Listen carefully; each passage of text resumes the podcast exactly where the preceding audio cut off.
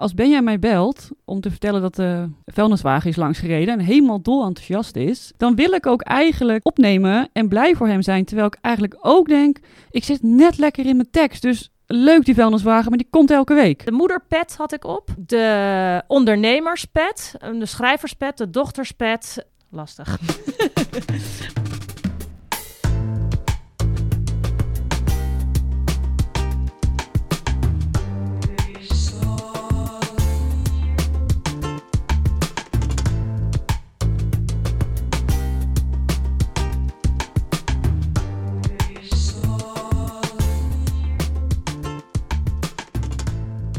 Welkom bij de zevende aflevering van Mom You Can. Dit is de podcast voor iedereen die werk en moederschap combineert of wil combineren. Mom You Can is het positieve boek over werk en moederschap. Niet omdat het alleen maar roze geur en maneschijn is, die combinatie van moeder zijn en werken, maar wel omdat voor heel veel vrouwen die twee rollen elkaar versterken. De meeste vrouwen die ik ken, die zouden helemaal niet alleen maar moeder willen zijn. En die halen juist ook heel veel energie uit hun werk. Ik ben Elsbeth Teling. Ik ben de oprichter van de Club van Relaxte Moeders. Ik ben schrijver en niet te vergeten moeder van Kate en Teun. En in deze podcastserie bespreek ik de negen succesfactoren die zorgen voor meer geluk in werk en moederschap. En vandaag is het tijd voor succesnummer nummer 7. Die gaat over focussen. En uh, deze keer doe ik dat samen met uh, co-host Sanne Portman. Hallo. Sanne. Hallo, leuk dat je er weer bij bent. Sanne, die is moeder van Benja. Benja is drie jaar oud. Ze is freelance tekstschrijver. En um, Sanne, hoe was jouw uh, moederleven, jouw werkende moederleven vandaag? Nou, eigenlijk heerlijk, want ik heb de hele dag gewerkt op kantoor. Toen ben ik om half zes naar huis gegaan. Toen stond mijn eten klaar. Wel bloemkool, maar oké. Okay. Toen ben ik een uur later weer vertrokken, omdat iemand het briljante plan had om deze podcast op te nemen onder uh, het naar bed gaan tijdstip. Dus ik ben helemaal in mijn nopjes. dus je was vandaag vooral in je rol als uh, werkende Sanne. En Ja. was maar een heel klein uh, moedersannetje vandaag, uh, die rol. Ik heb alleen maar gewerkt. Klinkt wel overzichtelijk. En dat is eigenlijk waar we het over gaan hebben vandaag. Uh, Sanne, wij gaan vandaag praten met Sandra Wouters. Uh, Sandra, die leerde ik ongeveer drie jaar geleden kennen. Ik kijk nu naar haar op een scherm. Ha, Sanne. Uh, Sandra, bedoel ik?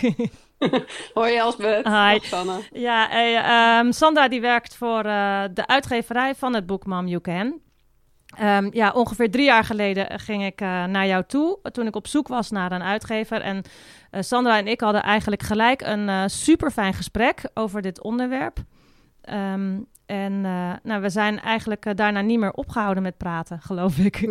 Nee, inderdaad. En um, ja, het boek is nu natuurlijk al een tijdje af. Het boek ligt sinds februari 2020 in de winkels. En sindsdien spreken wij elkaar een stuk minder. Dat is eigenlijk best wel jammer. Ja. Het is leuk dat het boek af is, maar onze gesprekken zijn wat minder. Af en toe spreken we elkaar nog over de telefoon. Dus ik dacht, deze podcast is een heel, heel goed excuus om jou weer eens te spreken. Vooral omdat ik tijdens onze, ja, de, de tweeënhalf jaar dat we samen hebben gewerkt, uh, ontdekte ik uh, een kwaliteit van jou. Wat uh, zeker geen kwaliteit van mij is. En dat gaat over het onderwerp van vandaag, over dat focussen. Dus, Sandra, welkom in de show. Helemaal fijn dat je, om jou weer te spreken. En voordat wij de inhoud induiken, wat wij heel erg goed kennen, kunnen, allebei samen, even een, uh, doen we een kennismakingsrondje. Goed? Goed. Oké, okay. jij bent Sandra, Sandra Wouters. Um, waar zit jij op dit moment? Ik zit in de kelder van mijn huis. In de kelder? ja, in de kelder. En dat klinkt ongemakkelijker dan het is.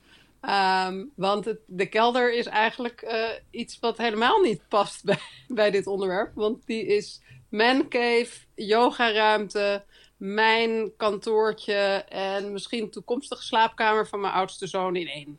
Oké, okay, inderdaad. Ja. Um, ja, er zitten dus heel veel rollen worden er vertegenwoordigd in dat keldertje. Misschien komen we daar straks nog op terug. Hey, jij werkt ja. voor uitgeverij Business Contact. Wat doe je daar precies voor een werk? Nou, dat is uh, heel moeilijk om precies te vangen. Ik ben hoofdredacteur en um, eigenlijk mag ik daarom de koers, met, namelijk, met name de inhoudelijke koers van de uitgeverij bepalen. En dat gaat dus over, ja, wat vind je belangrijk om uh, als informatie te brengen voor het lezend publiek in Nederland en België. En um, dat lezend publiek, dat laat zich voor mijn fonds eigenlijk het beste duiden als de werkende mens. De werkende mens. Om het even simpel te houden. Ja, en voor de ja. luisteraars van de podcast. Uh, ja, Sandra begeleidde mij bij mijn boek. En um, ja, als ik weer even vastliep of als ik voort wilde, we konden altijd sparren. En uh, zij gaf me dan weer richting of complimenten of, uh, of vooral motivatie. en uh, later op het la in het laatste stadium ben je er gewoon dik vet met de rode pen doorheen gegaan. Hè? Ja, daar, daar was ik in mijn rol als, ja. als redacteur. Ja. ja. Ja. Hey Sandra, je bent ook nog moeder. En daarom zit je hier ook. hoeveel kinderen heb je? Wie zijn jouw kinderen? En hoe oud zijn ze? Ja, ik heb twee jongens. Alfonso, die is bijna 12. En uh, Felipe, en die is uh, 9. Um, en meer heb ik niet en daar ben ik ook heel blij mee, eerlijk ja. gezegd. Ja, en uh, ja. je woont samen met hun vader in Amsterdam. Els, even. Meer heb je er niet. En daar ben je heel blij mee. Ja, dat zei Ligt ja. heel even toe. nou ja, um, ik wilde eigenlijk nooit kinderen, totdat ik mijn man ontmoette. En toen is daar iets ontstaan waardoor ik dacht, hé, hey, maar wacht even, dat wil ik wel van hem. Um, en toen heeft dat nog best wel eventjes geduurd voordat ik hem overtuigd had. Um, en toen kregen we één zoon. En toen begon bij hem het ineens te knagen van... ja, maar ik was enig kind. En dat wil ik niet voor mijn kind. Dus er moet er nog een bij. En toen ging hij jou uh, weer overtuigen. Toen ging hij mij weer overtuigen. ja. En toen hebben we een tweede erbij gekregen. En uh, ze zijn allebei fantastisch. Maar het heeft best wel een impact op mijn leven en het zijne gehad. Ja. Ik weet niet hoe ik het zou doen met drie kinderen.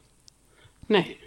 En, dus ik ben heel blij dat het daarbij heeft mogen blijven. Ja. ja. En wat vond je de grootste impact? Ik vond uh, van 1 naar 2 veel grotere impact hebben dan van 0 naar 1. Er zijn best wel wat mensen in mijn omgeving geweest die mij hebben willen zeggen dat het niet zoveel uitmaakte. Um, daar ben ik nog steeds boos over. Ja, maar, waar, maar wat dan vooral, wat, wat ik zit nu heel hard na te denken, ik vond dat minder inderdaad. Ik heb dat niet zo. Uh, Sander kan het nog niet zeggen, want Sander heeft alleen Benja. Dus ik denk dat ik maar even nu. mijn oren dicht moet doen als ik ooit nog aan een tweede wil denken. Ja, ja, ja maar wat, nee. wat vond je dan vooral de impact? Nou ja, met één kun je nog wel, als je het zat bent, zeggen hier, doe jij even en dan ja. weglopen. Maar met twee gaat dat niet. En um, dat betekende dus bij de tweede het einde van onze vrijheid eigenlijk. Van je individuele vrijheid. Toen moest je Ja. echt als gezin gaan, gaan managen, Ja. zeg maar. Ja, ik denk dat we hier dan nog wel eh, hoe dat managen, dat heeft volgens mij ook met dit onderwerp te maken, inderdaad. Hey, ehm, nog één vraagje voordat we over die succesfactor gaan praten. Wij hadden eigenlijk, eh, ehm, toen we in de, het tuinhuisje van de uitgeverij zaten, op een eh, zomer, zo'n bij, bijna drie jaar geleden, hadden wij gelijk een klik over het boek en over het onderwerp. eh, ehm, waarom was jij eigenlijk gelijk enthousiast over het idee van, wat toen nog niet Mom You Can heette, maar wat het Ja. uiteindelijk is geworden? Nou, er zijn een paar elementen. Eén is eh, door jou, door wie jij bent. Dat is natuurlijk Leuk. vast leuk om te horen, maar Ja, dat is dank je, dank je. waar. Ja, Ehm, en ik denk ook dat dat de klik was die we samen voelden. ja. Maar En je, en je schoenen. Je had ook hele goede pumps aan. Groene. Oh, die rode? Nee, groen waren ze volgens mij. Groen. Ja, die heb ik ook nog. Ja, ja. Ja. Ehm, nou, leuk. Eh, maar inhoudelijk, wilde ik zeggen, Ehm, vond ik, ik en vind ik nog steeds jouw, jouw positieve benadering zo verfrissend en zo fijn. En dat zat al heel erg in de club van relaxte moeders. ja. Dat is een beetje tong in cheek, een beetje, een beetje knipoog. Maar eh tong in cheek wordt al heel snel cynisch. Terwijl bij jou is het juist allemaal nou, blij. ja. En, en, en dat eh, herkende ik ook in jou. En, en, en ik vond het echt heel erg tijd. Dat was de tweede inhoudelijke belangrijke die me bijgebleven is. ehm, dat mensen er op een andere manier naar kijken naar het combineren van werk en moederschap. ja. Dat het echt wel, nou ja, wat je zegt, hè, dat het elkaar enorm kan versterken. en ik wilde ook heel graag, als, nou ja, als hoofdredacteur, uitgever, denk je daar ook over na. Hè? Wat, wat, wat voor uh, waarde wil je toevoegen aan, aan de maatschappij of aan de lezers uh, door het boek wat je dan uit gaat geven? En nou, ik hoopte heel erg, en dat herkende ik in jou, dat mensen, uh, met name vrouwen, jonge vrouwen, in plaats van de keuze uit te stellen of het echt als een of-of keuze te zien, Mhm. um, hierdoor ook geïnspireerd raken om uh, de stap te durven wagen. Om Ja. terwijl je een carrière nastreeft ook voor kinderen te durven gaan. Ja, Want je ziet er te veel om je heen dat mensen dan echt een keuze gaan maken. ja. Omdat en het- inderdaad maar heel lang wachten. is. Heel lang wachten tot het inderdaad echt Ja. vijf voor twaalf is. Ja, Ja, ja, precies. ja. Want dat gevoel van nu kan het qua carrière, dat komt toch niet. Nee, nee. Bij mij was het uiteindelijk ook een verstandige beslissing. Nou ja, we hebben nu een leuke huis. Ik heb nu een leuke partner. We hebben nu allemaal een goede baan. We kunnen het wel heel lang uitstellen, maar let's go for it. En toen kwam Kate. hey, we gaan, eh, ja, waar wij het destijds over hadden in ons eerste gesprek was vooral deel 1 van het boek, waarin we inderdaad, waarin ik inderdaad uh, beargumenteer waarom het elkaar kan versterken. Um, gaandeweg, ik was toen aan het praten met heel veel vrouwen die inderdaad uh, geïnspireerd waren door het moederschap, wiens moederschap invloed had op hun werk. Maar al snel zagen wij tijdens mijn schrijfproces, zagen we allebei dat dat niet het enige moest zijn voor het boek. Want ik zag bij al die vrouwen een soort uh, gemeenschappelijke kenmerken terugkomen. En toen uh, ben ik samen met jou eigenlijk erachter gekomen dat we een deel 2 moesten maken. En dat was het succesrecept.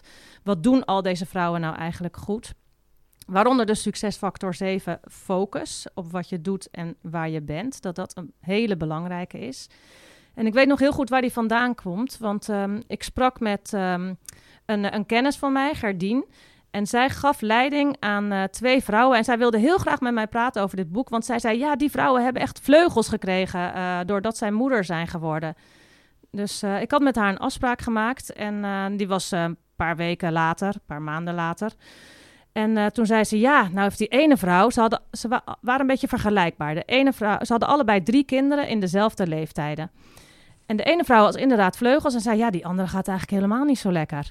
Dus nu klopt mijn verhaal niet meer. En we waren zoekende in het gesprek. Maar we kwamen er wel achter, waarom krijgt die ene vrouw nou vleugels en lukt het die andere niet? En zij zei, die vrouw die het goed doet, die kan heel goed compartimentaliseren. Nou, toen pakte ik mijn woordenboek erbij.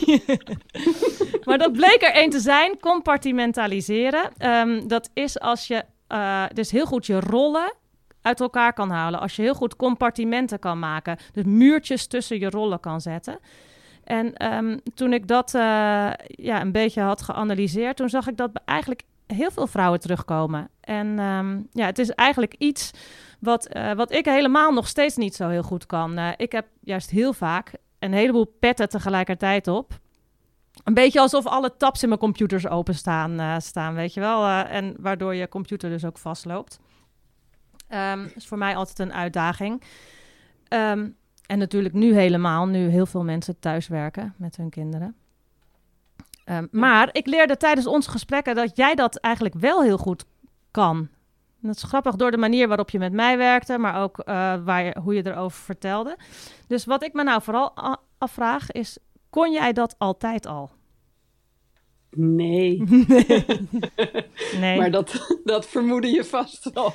Ja, nee, helemaal niet. Um, ik denk ook wel dat je juist in dingen waar je niet zo goed in bent, uiteindelijk beter wordt en misschien zelfs goed. Dus er is hoop voor mij. Je, hè? Er ja, is hoop. Ja. Omdat je er op een gegeven moment, uh, hè, dan, dan krijg je er zicht op. Zo van, hé, hey, dit is iets wat ik nog niet zo goed kan. En dan ga je dingen uitproberen.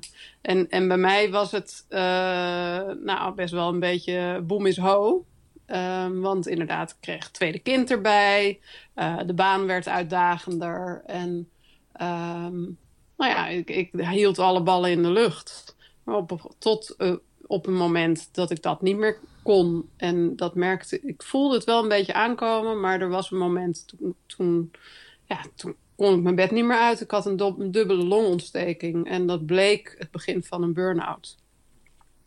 Um, en die longontsteking, uh, die heeft mij, nou, ik denk toch zeker wel een maand in bed gehad. Zo. En uh, in die een tijd. dubbele longontsteking, enorm... ja, het klinkt wel heel ja. heftig. Ja. Ja, ja. Nou, dus ja, en, gedwongen uh, stil liggen, letterlijk. Gedwongen stilstand. Ja. En ehm, ja, dat gaf mij de mogelijkheid om eens eh, alles onder de loep te nemen. Mhm. En eh, mijn patronen te analyseren. Ehm, en Want Ja, herken je net dat je zegt, eh, dat als ik zeg je hebt alle tabs openstaan, had jij dat ook vroeger? ja, en dat heb ik nog steeds trouwens hoor, heel veel. Gewoon een groter werkgeheugen kopen. Ja. nou ja, ehm, maar ja, in, in uitvoering, in- zeg maar, dat, dat deed ik zeker. En ik doe het dus op mijn computer nog steeds. Maar dan wel om op het moment dat ik kies om weer even een recap te doen van alles wat ik nog wil doen die dag. Mhm. Dat doe ik dan aan de hand van de schermpjes die ik nog op- open heb staan. Eh, die loop ik dan even langs. Ja, ja. Maar de rest van Ja. de tijd kijk ik daar niet naar. Nee. Nou ja, dat is eigenlijk een van de vele dingen die helpen. Namelijk is zorgen dat je het vertrouwen hebt dat je het even kan loslaten. Hey, en, Dat je weet dat je het later weer terug kan vinden. Ja. Wat je nog wilde doen. Dus dat is al een beetje de oplossing, zeg maar. En, en hoe heb Ja. jij dat vertrouwen gevonden? Wat zei je? Hoe heb jij dat vertrouwen gevonden? Ja, dat zit eigenlijk in mij, denk ik. Ehm, volgens mij, wat ik altijd doe, is. Ik probeer altijd een plan B en een plan C te bedenken voor de situatie waar, die ik belangrijk vind, waar ik me onzeker over voel. Ehm, maakt niet uit wat voor situatie. En Nou, kan je een voorbeeldje Door- geven? Ehm, ja, dat is een hele goeie.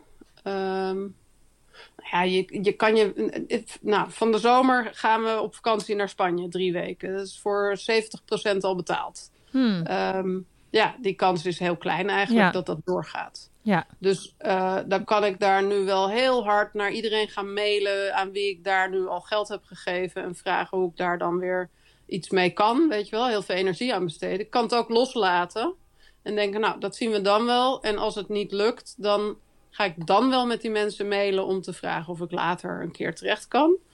En ik denk vast na over waar ik dan wel terecht kan in die Ja. periode. Ja. Maar en, en dat gaat dan redelijk snel in mijn hoofd. En dan denk ik, oh ja, dit, dat, dat. Nou, dan heb ik een soort ideetje van wat, wat ik kan doen voor plan B. En dan laat ik het weer los. Ja. Want dat hoef ik nu niet uit te voeren. Nee, pas als eh Want het plan niet A. zeker. Nee. Precies. Ja.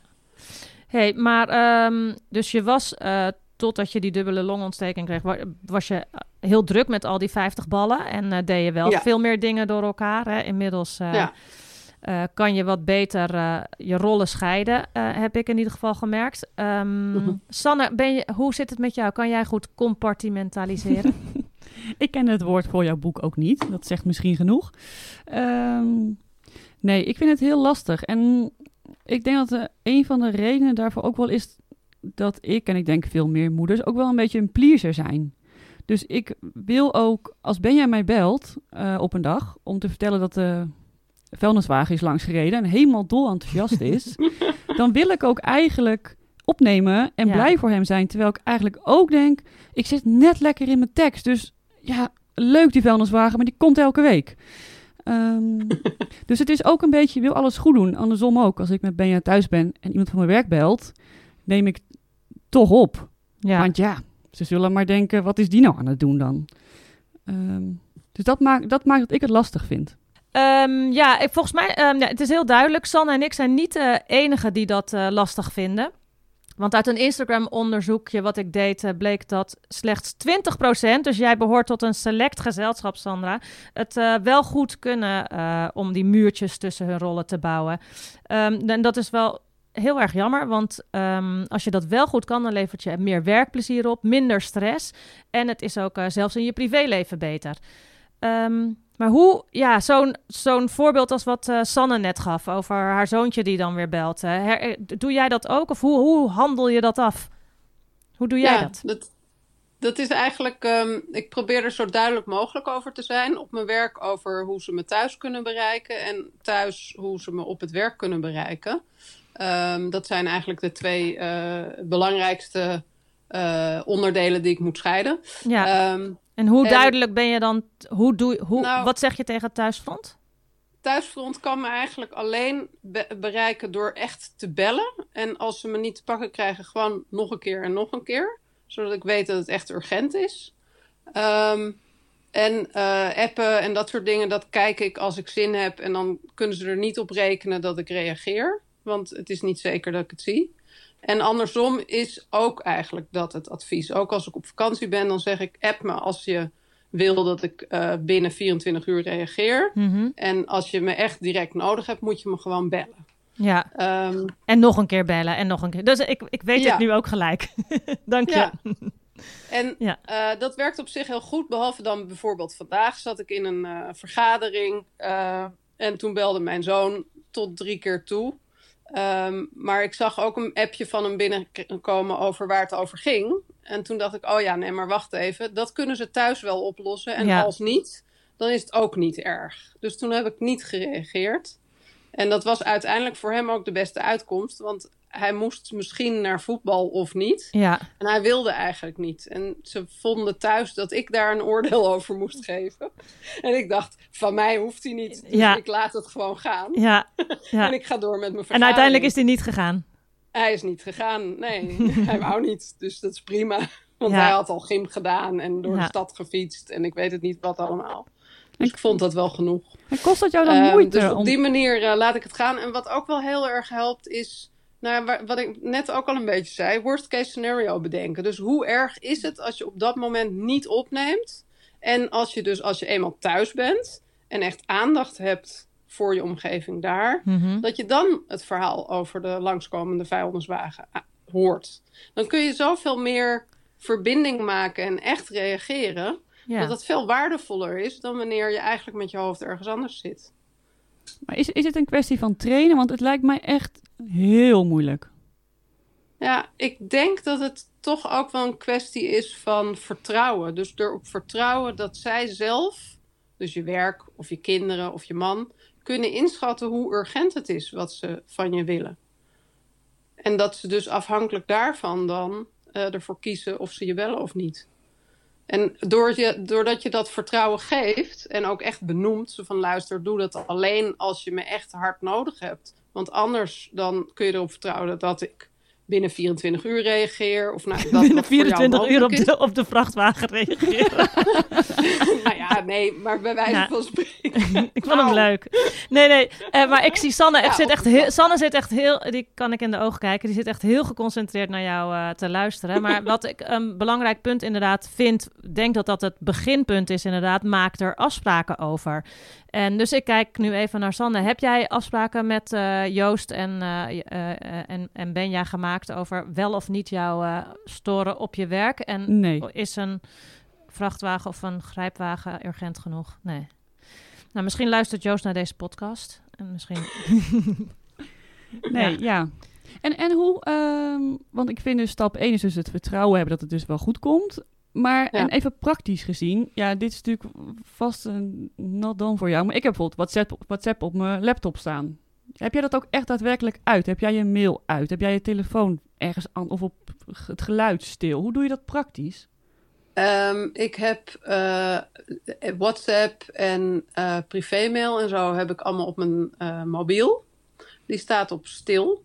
Dus die, die tringelt ook niet. Ik heb wel een zo'n smartwatch. Dus als ik gebeld word, dan heb ik dat sowieso door. Daarom vind ik dat bellen ook zo handig. En als er berichtjes binnenkomen, ja, het kan best zijn dat ik dat dus vier uur lang niet zie. Ehm, en dat vind ik ook niet erg. En mijn, als ik op mijn werk ben, dan heb ik mijn werkcomputer aanstaan waar mijn werkmail binnenkomt. En ik heb een gewone telefoon staan Ja. met een Mhm. werktelefoonnummer. En, Ja. en als die overgaat, gaat, dan neem ik die meestal wel op, tenzij ik in vergadering ben. Ja.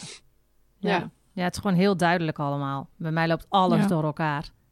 Ja. Maar ja, ik denk Ja. ook aan de andere kant. We hebben toch allemaal gehoord dat vrouwen heel goed kunnen multitasken. Dus dit moeten wij toch kunnen, hè? Ja, Ja. ja nee, ik heb een eh, geluidsfragmentje, want eh, dat schijnt dus helemaal niet waar te zijn.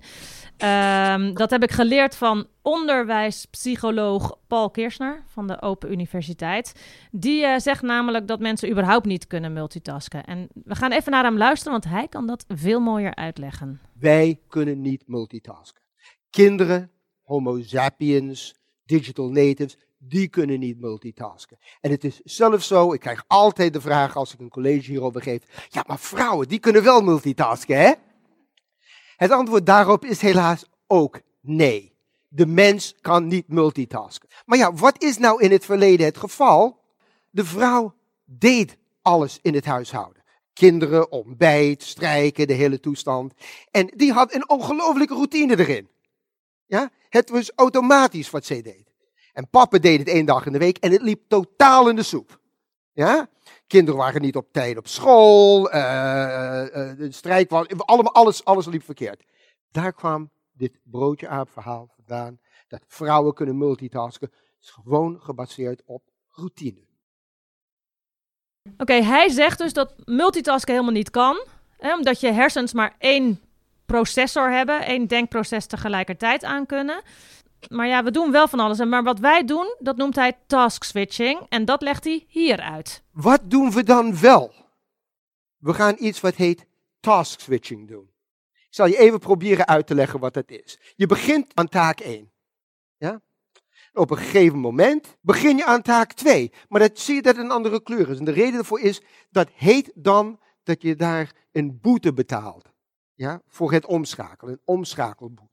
Waarom? Omdat je moet over naar een andere schema in je hoofd. Je was bezig met het leren van iets en nu moet je overgaan naar, ik ben een e-mail aan het beantwoorden. En dan gaan we door. Uiteindelijk begin je aan taak 2 en je bent goed in. En ineens stop je omdat, ja, je gaat weer terug naar taak 1. Ja, dit is, uh, je moet terug. Dus je schakelt, je betaalt weer dat omschakelsstraf. Uiteindelijk heb je dat betaald. Je begint weer opnieuw. Ja, en je komt er wel in en dan komt weer een derde taak erbij. En uh, je gaat je, je Facebooken of wat dan ook. Enzovoorts, enzovoorts. En elke keer dat je overschakelt van de ene schema naar de andere schema, betaal je een boete. Soms is het een milliseconde. Maar allemaal opgeteld en het omgaan van schema naar schema leidt het tot problemen. Dus met andere woorden, je hebt een tijdverlies en je maakt meer fouten als je taak switcht. Nou, dat is dus duidelijk, hè? Task switching. Ja, dat herkennen we denk ik ook allemaal wel. Maar hij zegt dus dat dat geeft alleen maar tijdsverlies, concentratieverlies. En um, je maakt meer fouten erdoor. Nou ja, en wat ik vooral heel erg merk, is dat gewoon... Ik krijg kortsluiting. Mijn hoofd ontploft. En uh, ik word er ook bloedzagrijnig van. Uh, ik had het vorige week nog toen... Uh, of ja, nee, voor de, ja, vorige week dat... Teun die was huiswerk aan het maken. ja, nee, die zat gewoon op zijn thuiswerkdag... Um, en um, nou, hij zat wel lekker aan de keukentafel te werken. Dus ik dacht, oh, ik kan er wel even wat bij doen. Dus ik was gelijk wat mailtjes aan het beantwoorden. Uh, tegelijkertijd uh, kwam er een telefoontje binnen. Um, wilde ik eigenlijk ook nog eventjes aan het weekmenu beginnen. En tot overmaat van, van ramp, uh, dus ik was en juf, ik was ook moeder, want ik moest natuurlijk ook drinken voor hem inschenken. Toen belde ook nog mijn vader op, dus ik was ook nog dochter. En die wilde ik niet, niet opnemen, want die had de dag daarvoor ook al twee keer gebeld. Ik denk, ja, nou ja, nu zit ik toch aan de keukentafel bij Teun. Dus, en mijn vader die wilde graag weten of ik nog een leuk boek had voor mijn moeder. Dus dat boek wilde ik ook gelijk opzoeken. Maar, en toen wilde ze ook nog langskomen, maar ik zou eigenlijk ook bijna daarna... Nou ja, als je nu praat, word ik al moe van mezelf. Maar ik had dus de moederrol, uh, de moederpet had ik op. De ondernemerspet, eh, de schrijverspet, de dochterspet. Uh, nou ja, alles tegelijkertijd. Dus uh, ja, lastig. lastig, lastig. Um, dus um, hoe uh, gaan we nu eigenlijk die rollen gescheiden houden. Hè? En, uh, werk en privé, maar ook zelfs binnen je werk hè, kan je die rollen, privé, uh, rollen gescheiden houden. En wat voor mij ook bijvoorbeeld helpt, is dat je het dus... Kijk, ik zat nu aan een keukentafel. wat, wat bij mij ook bijvoorbeeld heeft geholpen, is die fysieke scheiding. Toen ik net begon als tekstschrijver, toen werkte ik vanuit huis... Want uh, ja, ik was nog maar net zelfstandig ondernemer en ik wilde nog geen kantoor. Maar um, ja, dan is het al, voor mij was het al lastiger. Want dan loopt privé en werk sowieso makkelijker. Is het minder duidelijk. Uh, en nu ga ik naar kantoor. Dat helpt al. Um, dus die fysieke scheiding. Ik denk als je sowieso thuis moet werken, zoals in de coronatijd dat we allemaal thuis zitten. Volgens mij is dat de grootste klacht in coronatijd, wat ik heb gehoord, is van van vrouwen, van moeders, dat ze het moeilijk vinden om die rollen te scheiden. En ik denk, ja, kijk of je ergens, dat dan tip 1 is, kijk of je ergens toch een soort van fysieke scheiding kan. Ja, jij hebt dus blijkbaar, uh, als je thuis werkt, zit je in de kelder. Eh, ja, of ehm, eh, op het balkon. Of op de slaapkamer van de kinderen. Of, ja. ja, nee, dat, eh, dat varieert heel erg. En ik ben er dus ook niet zo fan van. Ehm, ik ben echt een, een, een gewoontedier wat dat betreft. En ik ben in deze periode ook veel naar kantoor geweest. Ja. Ehm, dat kan ook, want ik, ik woon op fietsafstand van kantoor. Ehm, maar wat jij zegt herken ik wel. Dat, dat fysieke, ik noem het altijd, je, je creëert eigenlijk een soort Pavlov-effect bij jezelf. want wat voor mij heel erg werkt, en ik denk voor veel mensen, is uh, om te zorgen dat je een soort signaal naar je hersenen geeft van, oh ja, ik ga nu dit doen, bijvoorbeeld mhm. schrijven. Um, als je dat altijd op hetzelfde moment van de dag, op dezelfde plek, dezelfde handeling uitvoert. Oh. Wauw. Ja, dus, dus mensen, ondernemers die proberen een boek te schrijven, die kunnen heel erg geholpen zijn door um, een moment van de dag uit te kiezen waarop het voor hun ja. schikt om een uur of anderhalf uur zich af te zonderen. Um, en uh, dat ze dan ook een apart plekje ervoor uitkiezen waar ze niet uh, normaal gesproken uh, met de kinderen zitten of aan tafel zitten te eten of wat dan ook. Ja. En dat ze daar dan gewoon standaard gaan zitten om dat te doen. En ook al doe je dan een uur lang eigenlijk niks achter die computer op dat plekje, als je dat lang genoeg volhoudt, dan komt er een moment dat je hersenen snappen: oh ja, maar ik ga nu schrijven. Ja. En dan komt er een wel, flow. Ik had er inderdaad, en dan werkt het. ja, want ik vind inderdaad dat uh, onderscheid maken in plek. Ja, die had ik zelf al ontdekt. Maar ook vaste ja. tijdshokjes, uh, uh, die vind ik eigenlijk ook wel mooi. Inderdaad, s ochtends altijd je mail doen of juist niet. Weet je, als middags altijd je mail. is eigenlijk ook wel heel helder. Ja. ja. En het helpt ook heel erg om dat af te stemmen op jouw uh, ritmiek in de dag. Dus wanneer zit je, waar zit jouw uh, moment dat je je het scherpst voelt in je ja. gedachten? Of, of dat je juist denkt van zo, nou, nou heb ik wel, tegen die tijd heb ik wel zoveel gepraat met verschillende mensen. Dan heb ik juist even iets nodig dat dat allemaal kan neerdwarrelen. Uh, ja. dan, dan moet ik Mooi. juist een periode hebben dat ik even wat uh, tijd heb om na te denken en dingen te ordenen. Ja. Dus dat gebruik ik ook heel erg als ik uh, denk over compartimentaliseren. Ik heb ja. hem geoefend. Ja. ja, hij komt er lekker vlot uit. Ja. ja. En Sandra, mag, sorry, mag ik daar nog een vraag over stellen? Uh, nou, wat ik nu zit te denken is dat als je dat goed doet, dan doe je dat dus op je werk, maar andersom ook. Dus stel je bent thuis mm -hmm. met jouw twee zoons. Ik denk dat veel moeders ook wel, zeker in deze tijd, een soort van druk ervaren. Van ik moet reageren of ja, mijn mail, er is een mailtje, ja, dat is mijn baas. Ik moet wel wat terugsturen. Ja. Uh, hoe, hoe zie jij dat? Nou ja, dat heb ik soms natuurlijk ook wel. En um, er, zijn, er is best wel een cluster, uh, een tijdscluster waarop ik dat echt niet doe. Dat is als ik thuis kom, dan gaan we eten. Dan uh, hebben we gesprekjes aan tafel. Daarna hè, dan hebben we nog een toetje. Uh, op een gegeven moment moeten de kinderen naar boven voorlezen, et cetera. Nou, voordat die, dat allemaal afgerond is, dat hele ritueel, um, kom ik niet toe aan wat dan ook van het werk. En wil ik ook niet, want ik heb er juist voor gekozen om op dat moment mijn rol als moeder vol uh, op te pakken. Dus daarom ook dat voorlezen is echt een ritueel, al vanaf dat ze klein zijn. En dat is voor alle drie gewoon heel fijn. Um, maar als ik daarmee klaar ben, dan is het soms nog wel dat ik dan uh, even naar mijn mail kijk. Of uh, hè, als ik in een soort best een hectische periode zit en ik weet er speelt heel veel. Dan gun ik het mezelf wel om zeg een half uur daar even aandacht aan te besteden. Maar dan is dat ook wel op een moment dat het um, niet in de weg zit voor, voor mijn moederrol, zeg maar. Nee, ja, kies dan weer bewust voor je werkrol dus eigenlijk. Ja, dan, dan ja. switch ik echt even. En soms ben ik daar dan niet duidelijk genoeg over. Ook ik kan daar echt wel nog wel in leren.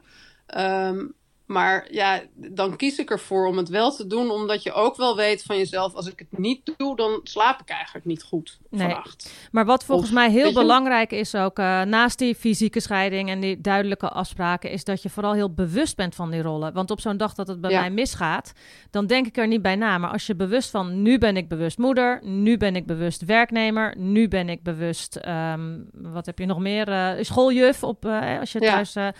En, ja. um, en, en, en je wil het ook duidelijk maken voor je kinderen. Dus ik had bedacht, je, kan, je hebt verschillende petten op.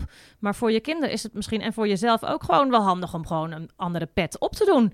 Of je doet je moedermuts op. en dan weten alle kinderen nu, zijn moeder. Of je doet je juffenpet op, bijvoorbeeld. Ehm, en het zou uh, heel gek zijn als je al die petten tegelijkertijd opdoet. Want het ziet er ook niet uit, zullen maar zeggen. Dus misschien kan je zo uh, bewust van worden van die verschillende petten. Dus draag ja. altijd maar één pet tegelijkertijd tot het mode wordt om drie petten op te doen.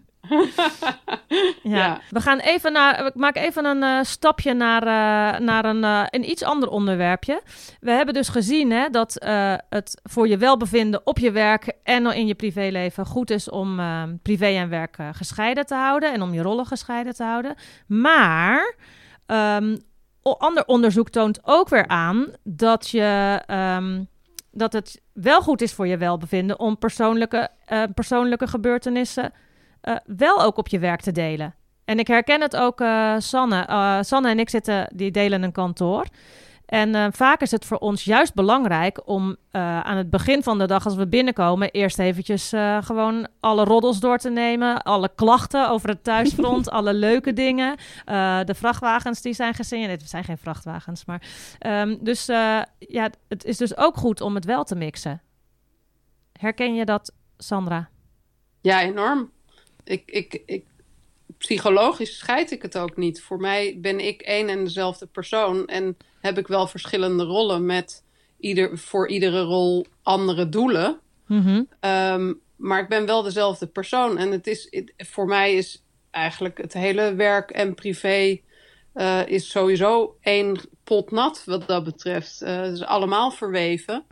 Um, en ik neem ook mijn hele zelf overal mee naartoe. Ik kan eigenlijk bijna niet anders. Ja, alleen um, ik denk dat ik het nu langzaam, nu jij dit zegt, begin ik het te snappen. Dus je deelt, we delen wel dingen op, uh, op het werk. En dat is ook belangrijk. Ja. Want het is, belang, het is natuurlijk fijn als je persoonlijke contacten hebt op je werk. En Juist, en alleen dan zit je eventjes. Uh, ja, alleen dat doe je niet terwijl je net je mail zat te checken. Of in een uh, belangrijke beleidsnotitie aan het schrijven bent. Alleen je doet het in Precies. het compartimentje gezellige collega zijn.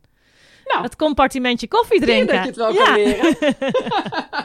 nu nog uitvoeren. Precies. Ja, maar als Sanne en ik op kantoor zitten, dan doen we dat ook eigenlijk best wel gewoon first things first. Eerst eventjes ja. uh, het stoom afblazen, inderdaad, bij binnenkomst. En daarna gaan we nog wel redelijk... Uh, geconcentreerd ja. werken. Oh ja, en als we niet geconcentreerd werken, dat wou ik ook nog vertellen, dan zeggen we wel eens: zullen we een tomaat zetten? Snap ja. je die? De tomaat. Die ja. is van de Pomodoro-techniek. En de ja. Pomodoro-techniek is dat je 20 minuten even allemaal je mond houdt en 20 minuten probeert te focussen. En, uh, en dan, uh, dan, dan, dan houden we elkaar scherp om inderdaad die 20 minuten geconcentreerd te werken. Dat helpt ook nog wel. Ja, en ik heb zeker. ook daadwerkelijk zo'n wekker gekocht uh, met zo'n tomaat. Oh, ja? Alleen die zet ik niet, die zet ik niet uh, letterlijk, want hij tikt. En dat is dan weer irritant. Oh, ja. Dus het is meer een decoratief stukje. Ja, mooi. Ja, ja dus het is uh, ook wel belangrijk om je privé toch wel mee naar je werk te nemen. En aan de andere kant um, vind ik het ook belangrijk dat ik mijn werk uh, niet te veel, maar wel mijn werk ook uh, een beetje naar mijn uh, privé meeneem. Want mijn kinderen vinden het super leuk om te weten wat ik allemaal doe. Dus ja. ik weet niet, weten, weten jouw kinderen wat je had? Ja, die wilde eigenlijk ook even hallo zeggen vanavond. Oh, dat was best podcast, wel leuk geweest. Maar dat ja. mocht van mij niet. Nee. Maar ik had wel beloofd dat we, dat we het over ze zouden hebben. Ja. um, maar nee, ik denk, ik denk dit heeft ook met dat vertrouwen te maken, waar we het eerder al over hebben, hadden. Juist als je die verbinding voelt thuis uh, met je thuisfront over je rollen op het werk en andersom, dan kun je ook makkelijker die regels uitleggen waarom je bepaalde ja. verwachtingen en ja. afspraken wil maken. Dus dit is heel goed voor de verbinding en voor het vertrouwen. Ja. ja.